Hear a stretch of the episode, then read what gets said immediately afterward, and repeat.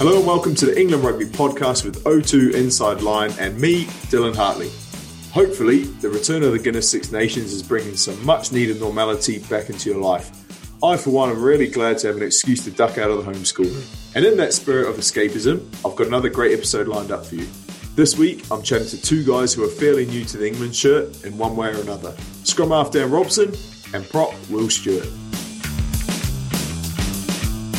Life in camp for you, two young pups in terms of international experience. Yeah, it's a bit different being in, obviously, but no, it's been good. Dobby, what about you? Note how I said young in terms of international experience. You're actually an older head within the team. How about you? Yeah, I was wondering where you're going with that. It's good. It's obviously always enjoyable to be in camp and be in this environment. It's a little bit different. Everyone walking around in masks and there's a lot of downtime on your own. And that's the big difference is the socialising. You know, for you guys, where experience is at one end of, you know, the lower end of the scale. Obviously, for you guys to mix, to gel, to bond, to form relationships, do you find that harder? Yeah, I mean, from the autumn, it was probably a little bit easier because the restrictions weren't as much. You could go to the team room. We had gaming set up, and once you were in the bubble, it was a bit of a free for all. So that was all right. And obviously, that's a little bit different now. It's a lot stricter, but I think you just got to make the most of the rugby sessions, the gym sessions, the meetings, and the dinner times. Make the most of those. Try and sit with some different people at dinner. Chat to different people, do some skill extras after with different people and just kind of and utilise that time instead. Boy, always do skill extras. The boss likes skill extras, man. Because, to a lot of our listeners, you guys unknown entities, you're new to the scene relatively.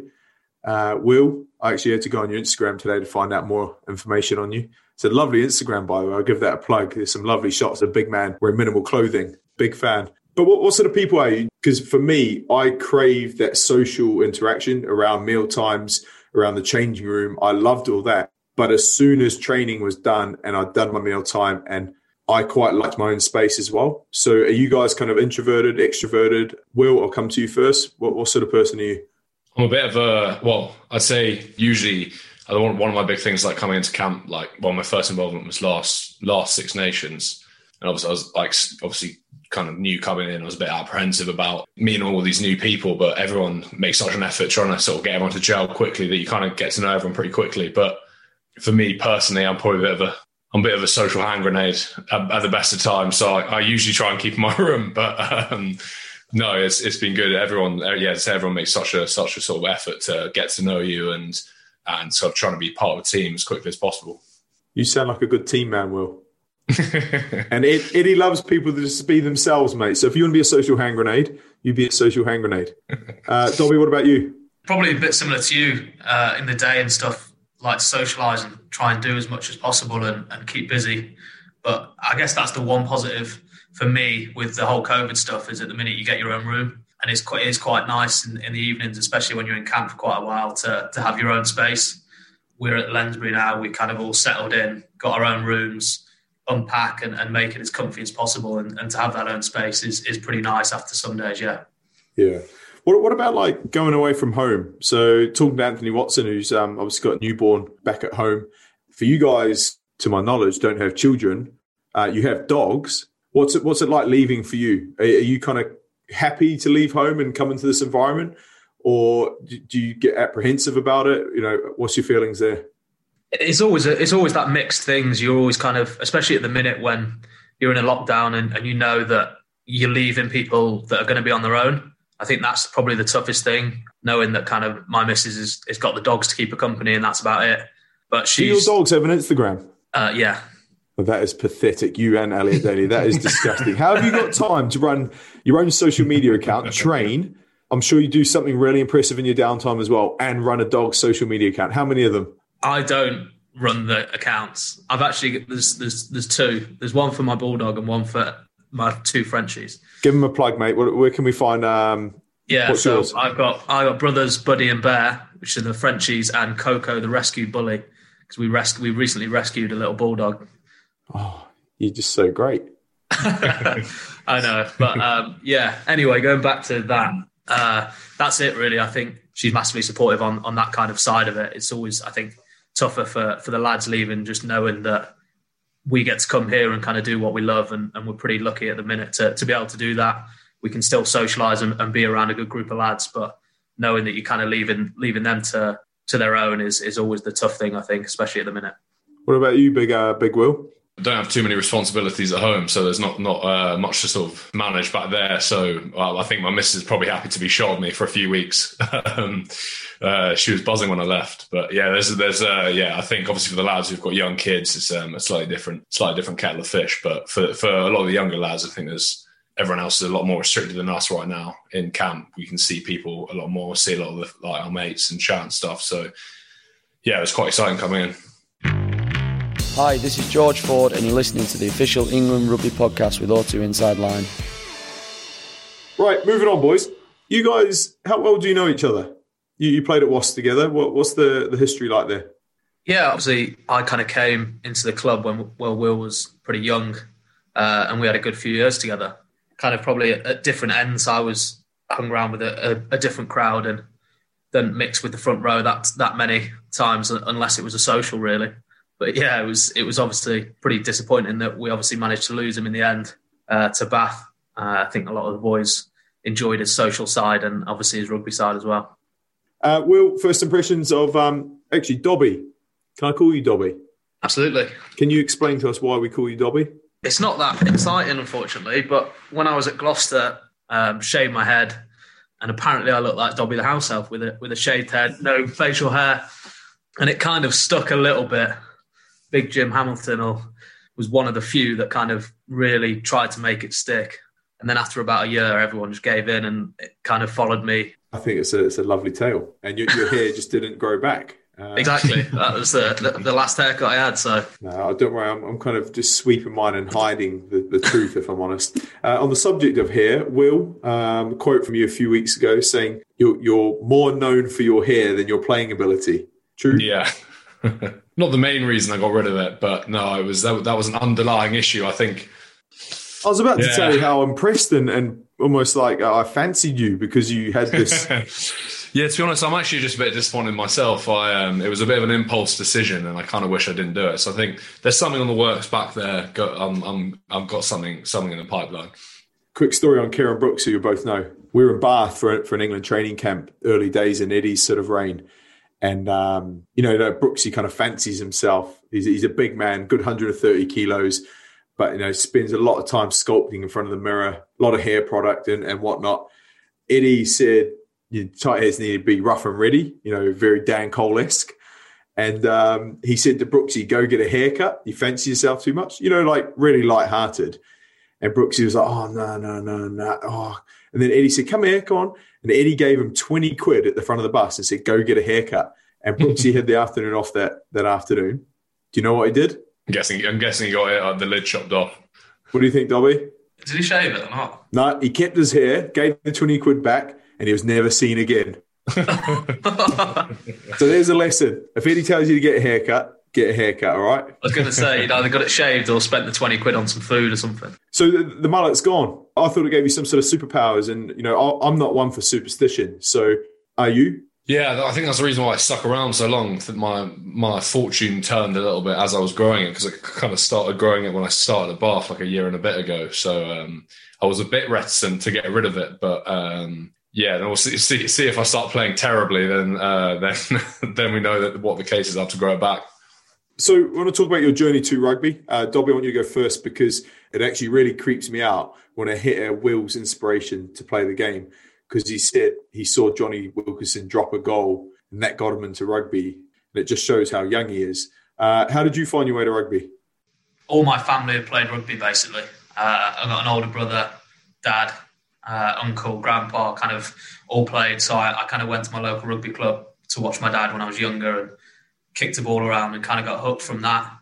And yeah, played age group, club level back home and then moved to Hartbury when I was 16. Lived at Hartbury for 2 years, which was very enjoyable. Yeah, what is the secret sauce? Is it literally talent, like competitive, everyone going there, which drives it up? Or what are they doing? Yeah, it is competitive, and it's kind of there's so many people there. And I think I went there and I'd kind of been one of the better players in my team at school and club for like since I was 5 till 16. And then I went there and my first year I played third team the whole year, got into the second team and at the end of my first year. And then basically they got a new coach in for pre-season and he took a liking to me. So it's all pretty competitive and there's so many people there that are good players that kind of don't end up making it because they're so it is so competitive. And it's just, you live and breathe it there. That's the thing is you wake up, you have lectures about rugby, you go to the gym, you do everything. It was a good 2 years. It sounds almost professional in a way. Yeah, it is, especially because a lot of people are away from home, so you're kind of bored in. So you've got your early morning gym sessions, your late evening gym sessions, and it's pretty full on. And Will, your journey slightly different. You started in the backs and ended up in the front row. There's a quote from you saying that you feel like you're a back trapped inside a prop's body. Is there any evidence to suggest that you've got skills of a back? Do you still believe you can kick? No, I think that's just self-delusion. But no, I think it's still hanging on to the old sort of under 8, under 9 game I played at 10. Just hanging on to that. Yeah, just hanging on by a thread. So what about your journey to professional rugby? I mean, it's slightly different, you know, being a front rower myself. I think I played my first kind of season professionally when I was 19. But as a front rower, it takes years to kind of learn, get used to that level. How did you find it? Being a tight head is obviously probably the most attritional position on the field, in my opinion. Mate, you must get paid a lot of money, right? I'm still on ACAB wages. Okay, mate. So yeah, go back. How did you find your way to professionalism? I started playing probably similar time, 6, 7. Yeah, just through local rugby club, Salisbury and Andover, and then went to school called Radley, like a boarding school in Oxfordshire, and yeah, just basically I kind of never really thought of it as a long-term thing until I was about 17, 16. And then Tom West, who's obviously in camp as well here now, both from the same year growing up. And we, both kind of age 17 got picked up by Wasps and then just started the junior academy stuff at Wasps. And yeah, both got signed. And then, yeah, this did 5 years, went on loan to Blackheath, Moseley and Nottingham, and loved it there. And then I think probably played sort of a season and a half of Prem Rugby with Wasps, and then signed out for Bath. I've been there for about year and a half. Do you think that sort of championship experience is invaluable to a front row or any rugby player? Are you happy you did it? Yeah, massively. I mean, I was probably a bit naive, like coming out of school. I thought I'll probably be, hopefully playing some first team rugby, and I mean I was getting just run all over by Nat 1 props and then A-League and stuff. So kind of was a bit of a wake-up call, knowing that I wasn't ready. So I had to kind of go through the mill of playing Nat 1. And then, and I'm probably a bit biased because obviously it's worked out in the long run for me. But those years were massive for me. What were your first impressions of Dobby at Wasps? Senior player at the time, probably. He's a good 5 years older than you. Established big money move from Gloucester up to Coventry. You're talking about the same person still. Yeah, I'm talking about you. Come on. I actually my first memory is just getting rings run around me in one of those pre-season fitness touch games, and just being hanging in the middle. And Joe Simpson and Dobby were just running around everyone for fun. This is Jamie George, and you're listening to the England Rugby Podcast with O2 Inside Line. Dobby, you've been in and around the squad since when? Probably 2016, 2017. Dipping in and out. Flirted with you for a long time, didn't it, that international cap? I can imagine it's so bloody satisfying for you now to be there and to be playing and to be involved because, you know, I've been retired a couple of years now and you were there when I was there, you know what I mean? And you finally got capped. Can you give us a little bit of the backstory to that? Because you obviously had your DVT and stuff like that, if you're comfortable to talk about it. Can you tell us about that kind of long journey that you had there?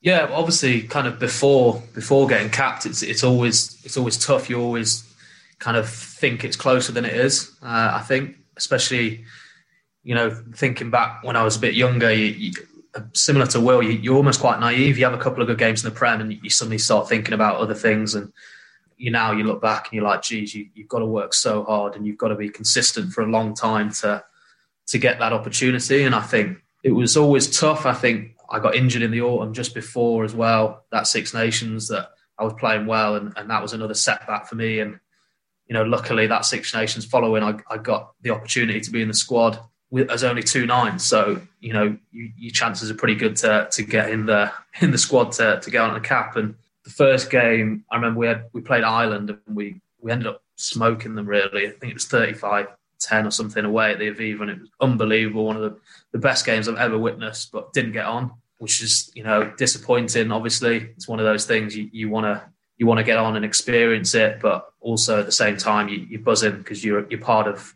a pretty fantastic win. But then, so the following week, France managed to get on, which was, I don't know, it all felt quite, it was obviously disappointing from the week before to not get on in that game. And then I played at Twickenham in front of so many friends and family. I had so many people at the game, and, you know, I had my family there to see me get my first cap, have a few drinks with and stuff. And it just felt kind of all worth it in that little bit.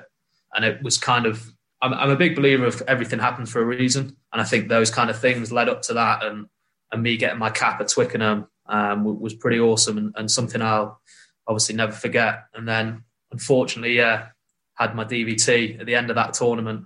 Pretty random, a bit scary, to be honest. But that put me out for the Scotland game and 3-4 months out after that, yeah. Do you mind if we elaborate on the DVT stuff? Like, I didn't know what that was until today. Yeah, so it's basically deep vein thrombosis. It's kind of blood clots, and I had kind of clots in my leg. So it was probably a couple of weeks before the end of the Six Nations. My calf was a little bit tight. I just felt it a bit tight. And as you guys know, like, a little tight calf, you crack on, you get some treatment. You know, it doesn't stop you. It's kind of part of the job, isn't it? It's you don't read that much into it. And then it didn't really get any better. It got a little bit worse. And then we played Italy, my second cap. And I remember waking up the next day and it was pretty swollen and I could barely walk to the physio room. And I was like, this is not right at all. It doesn't, something's not right. So obviously went to the physio room, got it checked out, and they were like, right, we'll go get it scanned. It's not got any better. We'll see. Hopefully, best case scenario, it's this. Worst case scenario, it's DVT. But look, that's kind of worst case scenario. I doubt it'll be that. Went and had my scan on the Monday, walked down to the training centre to get ready to go train in the afternoon. Doc called me down and was like, look, that kind of thing that we said that, you know, it's not going to be, it's that. So unfortunately, we need to like get you to hospital and get it sorted. So was there a sense of urgency around that? Yeah, pretty much. So I kind of spent the night at Penny Hill and then went to hospital and saw all the specialists the next day, had pretty much a day full of scans.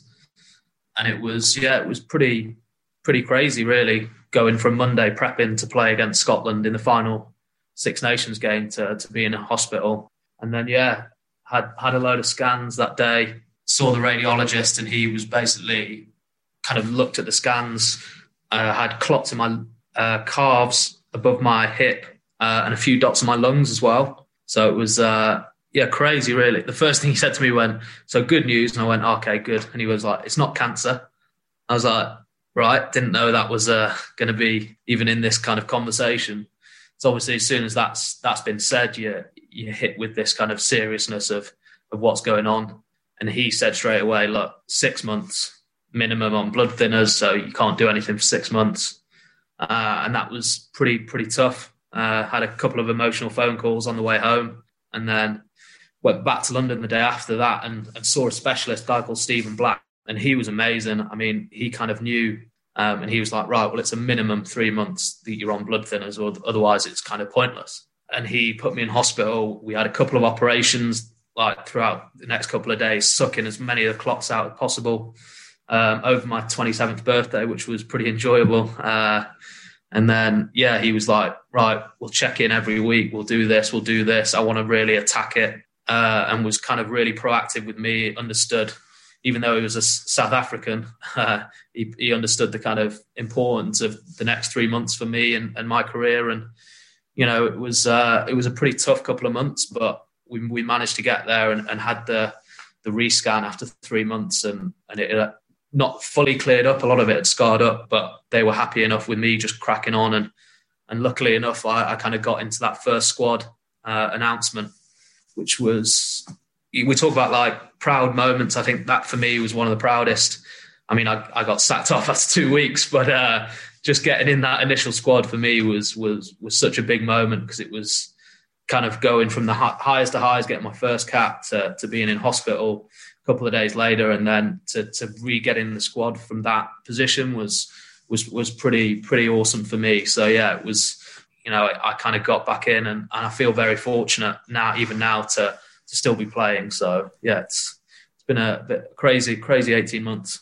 It's an amazing story. Like, so you're on this kind of upward curve, getting your first, second cap, and everything's going awesome. And then next minute, you sat in hospital. Did you have some pretty dark moments? Did you ever, like, was rugby to continue playing ever not an option? Was there conversations around that at one point? Yeah, there was early days. The kind of when you see these radiologists and stuff, and they just look at a scan and they go, "This is this. This is this."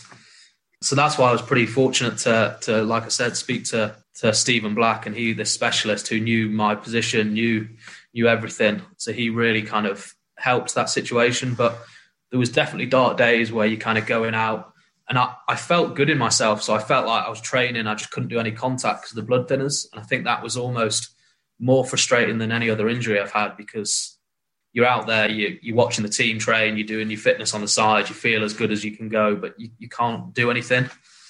I've said it before, like, my support system around me, my family, my partner and stuff have been amazing, and they were the ones that kind of just kept me as positive as possible, and to get back on the pitch was an awesome feeling. Amazing, mate. When you have to train, like, getting out of contact training is great, but when you can't train and you're just missing out on training because you can't, that bloody hurts. Did your experience in rugby kind of get you through that time? Did you treat that as like an injury, just a small setback? And did that sort of rugby community help you through that? Yeah, massively. The boys at the club especially were awesome. Just always kind of chatting to me, always making sure that I was okay in what I was doing. And Di at the time obviously was DOR, and he was great. He was kind of came up to me and was like, "Look, do you want to run the water on game days? Like, we want you involved as much as possible. Whatever you need," kind of thing. And he was great that he reached out as much as possible to kind of keep me involved. So I think sometimes that's the hardest thing, is when you're injured, you feel that separation from, you know, there's the injured group and then the playing group. And sometimes it's pretty tough to merge those. And I think for me, it was because I was fit and there was technically, you know, nothing wrong with me, but I could run and do everything and pass and kick. So their thing was to get me involved as much as possible. I ran a few meetings and did a few quizzes and stuff, and tried to have a bit of a laugh with it all. And yes, the support that the club especially and the players gave was awesome. No, fair play, man. That's I didn't know the depths of that, if I'm honest. Yeah, I didn't know all the depths, and I was at the club at the time. You were the bloody teammate. You didn't know this.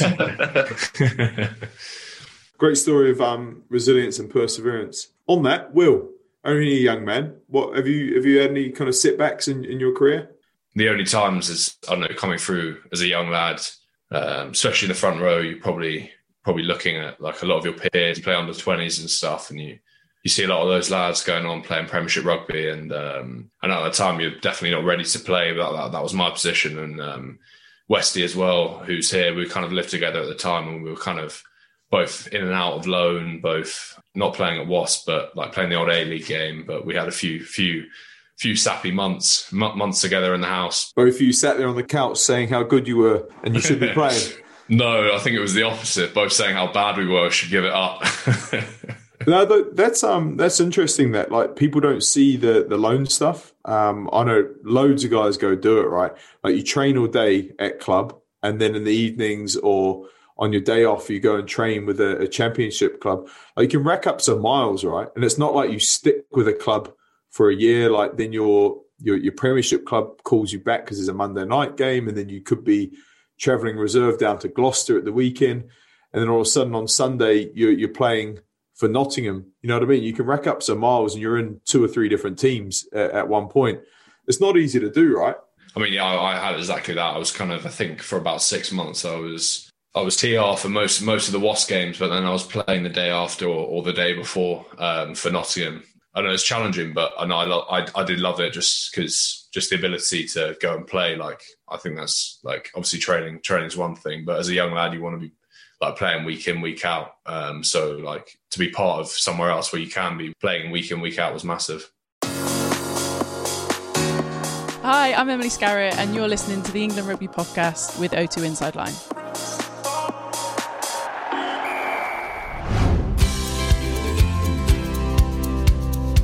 We'll get back to Dan and Will in just a minute, but this is the part where you get to take hold of the mic and ask me anything. Send them in via WhatsApp to 07 940 445 002 or review the podcast and leave me a question there with the hashtag AskDylanAnything. What have you got for me this week? Hey Dills, Jack here. I'm 10. If you had to eat one food for the rest of your life, what would it be? Jack, referred to me as Dills. I like that. Ask Dills anything. Jack, thank you for the question. If I could eat one food for the rest of my life, what would it be? Eggs. I eat eggs every day. I've got chickens. Yeah, eggs are so versatile. Scrambled eggs, poached eggs, boiled eggs, eggs on toast, eggs in a sandwich. You know, beat the eggs into meringue. You can do so much with eggs. I'd eat eggs. Thank you, Jack. Hi, Dylan. Monty Dorling here.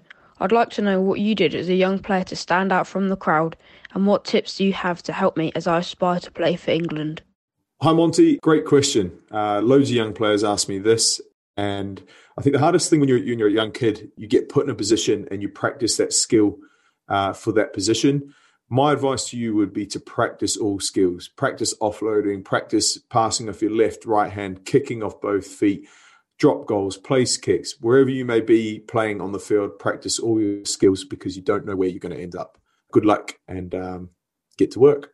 If you've got any questions you want to ask me, just WhatsApp them over to 07940 445 002 and I promise you I'll be as honest as possible. So ask me anything. And you could be on the podcast next week.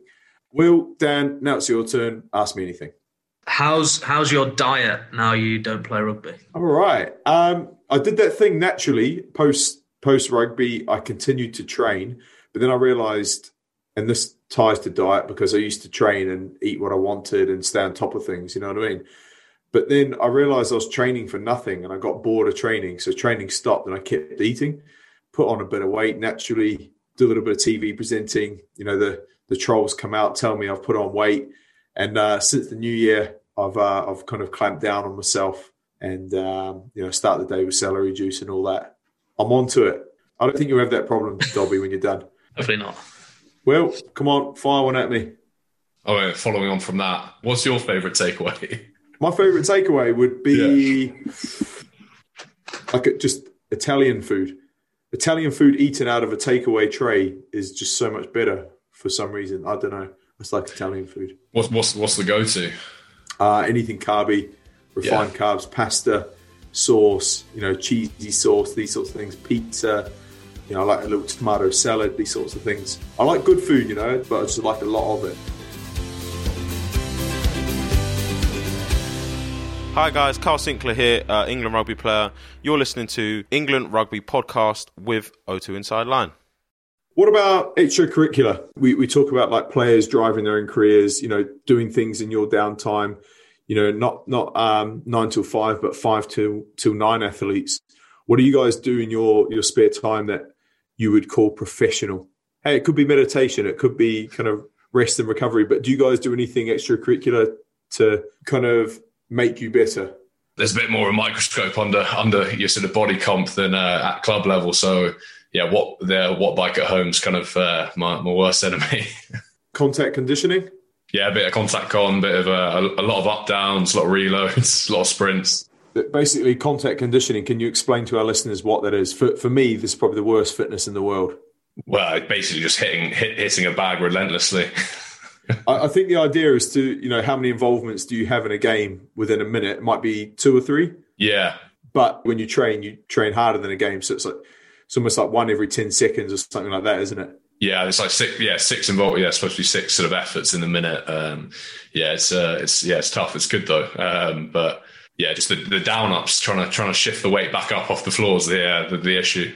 You're a big man. How many kilos? I'm quite light at the moment. You can be truthful. No, I'm quite light. Yeah, I'm since, as I said, since being in here, it's slowly tickled off me. But yeah, I'm about 127. Quite light, yeah. Like, our listeners are going, whoa. Tell me something interesting. Like, everyone games these days. All we hear about in downtime is gaming, Call of Duty, FIFA. Come on, impress me. Tell me something interesting that you guys do away from the game. Look, you're both thinking. What, in camp or just in general? No, but you as a person, you know, we're getting to know you. Okay. Well, me and my missus have got a car leasing company. So we lease out VIP cars and normal cars. So we go source different cars and get deals for the boys and anyone that needs a car, basically. Do you do like #spawn, #gifted? No.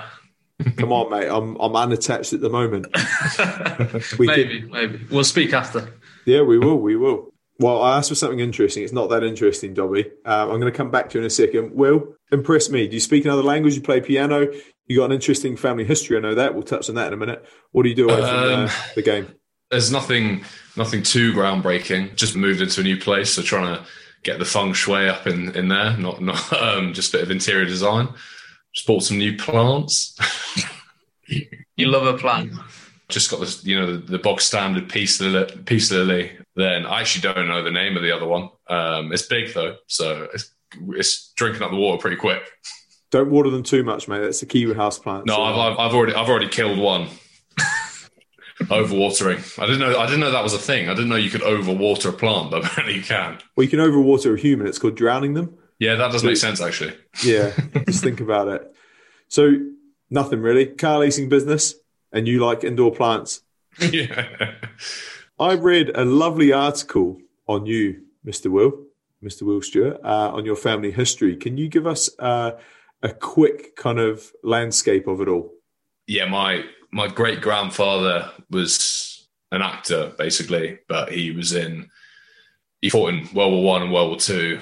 And yeah, the stories that he got shot down by the Red Baron, which I'm yet to confirm or deny, but it says possibly on Wikipedia. So I'll take the family line on that. But for our younger listeners, I had to actually do this. I'm a little bit embarrassed, but every day is a learning day. Who is the Red Baron? Baron von Richthofen, who's like the ace German fighter pilot in World War I. I can't remember how many confirmed kills, but there's quite a few. But it wasn't confirmed kill. He went on to be a Hollywood actor, right? Yeah, he did. Yeah, a few war films, all black and white, just that I all kind of got made to watch when I was younger. No, as I said, the complicated families. There's quite a lot of stuff going on all over the place. Yeah, I won't dig, but the Daily Mail's probably had a bit more than what he just told us. Dan, any fame your side? No. Fun pair, us two, aren't we? So you and Elliot Daly have a really close friendship. Yeah. Obviously, at club, you were really tight. Yeah. How has that been affected with him moving to Saracens and now you're in camp and Jamie George is around? I always get this. Is it a little bit awkward? Because Harry Williams, when Harry first came into camp, Jamie and Harry Williams started forging a nice little bond and it got a little bit awkward. Elliot felt a little bit left out, but Jamie came back to Elliot. It was a weird triangle. How do you fit into this? I find it fine. I think I'd find it tough, but I get on really well with Jamie as well. So I think it's easy. I think if I didn't get on with Jamie, it'd be tough. We'd be kind of fighting for attention. But no, it's all good. Sickens me. Will, best mate in camp? Yeah, well, like I was I was at school with Westy from sort of age of 13, so known each other a while, and then Willis, Jack Willis, came through the Wasps Academy together, so they both have had to put up living with me for a few years, but yeah, those guys probably spend most time with. Are you kind of showing him the ropes? Do you hold his hand around camp, or is it crack on, do your own thing, or Yeah, well, he kind of, when it got announced, he kind of called me up and was asking sort of the odd detail here and there and asking about the schedule. And I was like, I'm not sure. I've only been here a few months. I'm not sure I'm the best person to ask. I'm not the most reliable either. So, but then we came into camp. I think on the first day there was a sort of scheduled meeting, and basically I said that we both needed to be there, and he obviously kind of took my word for face value. But it was one of those the team first leaders meeting. So. Nearly walked straight into one of those with Westy and just led him straight into the frying pan, but thankfully got told last minute that it was the wrong place to be. Hi, I'm Tom Curry, and you're listening to the England Rugby Podcast with O2 Inside Line. Time's running out. We're going to wrap this up. We've got what they call it's called a fun feature. I'll just probably call it a feature, and it's called the Greatest. Dan and Will take it in turns to answer what is the greatest and why. Okay, so this is going to be short and sharp. I'm going to ask you what your greatest is, and you're going to tell me why. Will, the greatest takeaway? Just a humble Indian, I think. That's my go-to. Just a standard, bog standard. But you need to tell me why. And why? I'm a big fan of a poppadom and an onion bhaji. Okay, that's fine. Dan, the greatest rugby tour and why? Jeez. South Africa tour a couple of years ago we did with the Saracens. We had two tests against South Africa A and won them both. We actually went out the week before the first test. So we had a week there of a few drinks, a few night outs. And yeah, we had a good couple of nights there. Great place to tour, right? Good weather, yeah, good brilliant. Food. Right, back to the big fella. The greatest box set to binge. Oh, Peep Show for me. Yeah, I've rewatched that about 4 times. It's very comforting, but also slightly depressing at the same time. So I'm kind of in a bit of a catch-22 with it, but it's easy watching. Sounds like a tub of ice cream. Yeah, it's very much like a tub of ice cream. Right, Dan, floor filler, back when we used to have parties. What, best song? Come on, most nines are good movers and shakers, mate. Entrance, Set You Free is my banger.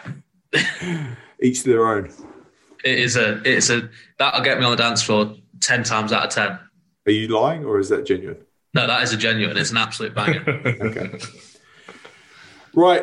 Will, the greatest motivator for you, it could be a person, it could be a food, it could be a carrot or a stick. The greatest motivator for you, Will Stewart. I'm not very good at self-reflection. I'd say, yeah, just trying to make my family proud. That's probably the biggest thing for me. That's a lovely one. Well done, mate. Just pulled the generic one out of the sleeve.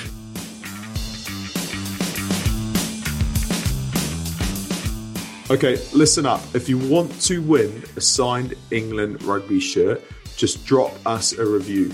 Especially if you enjoyed the episode, it'd be good to hear from you guys. So everyone who leaves a review, this series will be in with a chance of winning a signed England shirt. So what are you waiting for?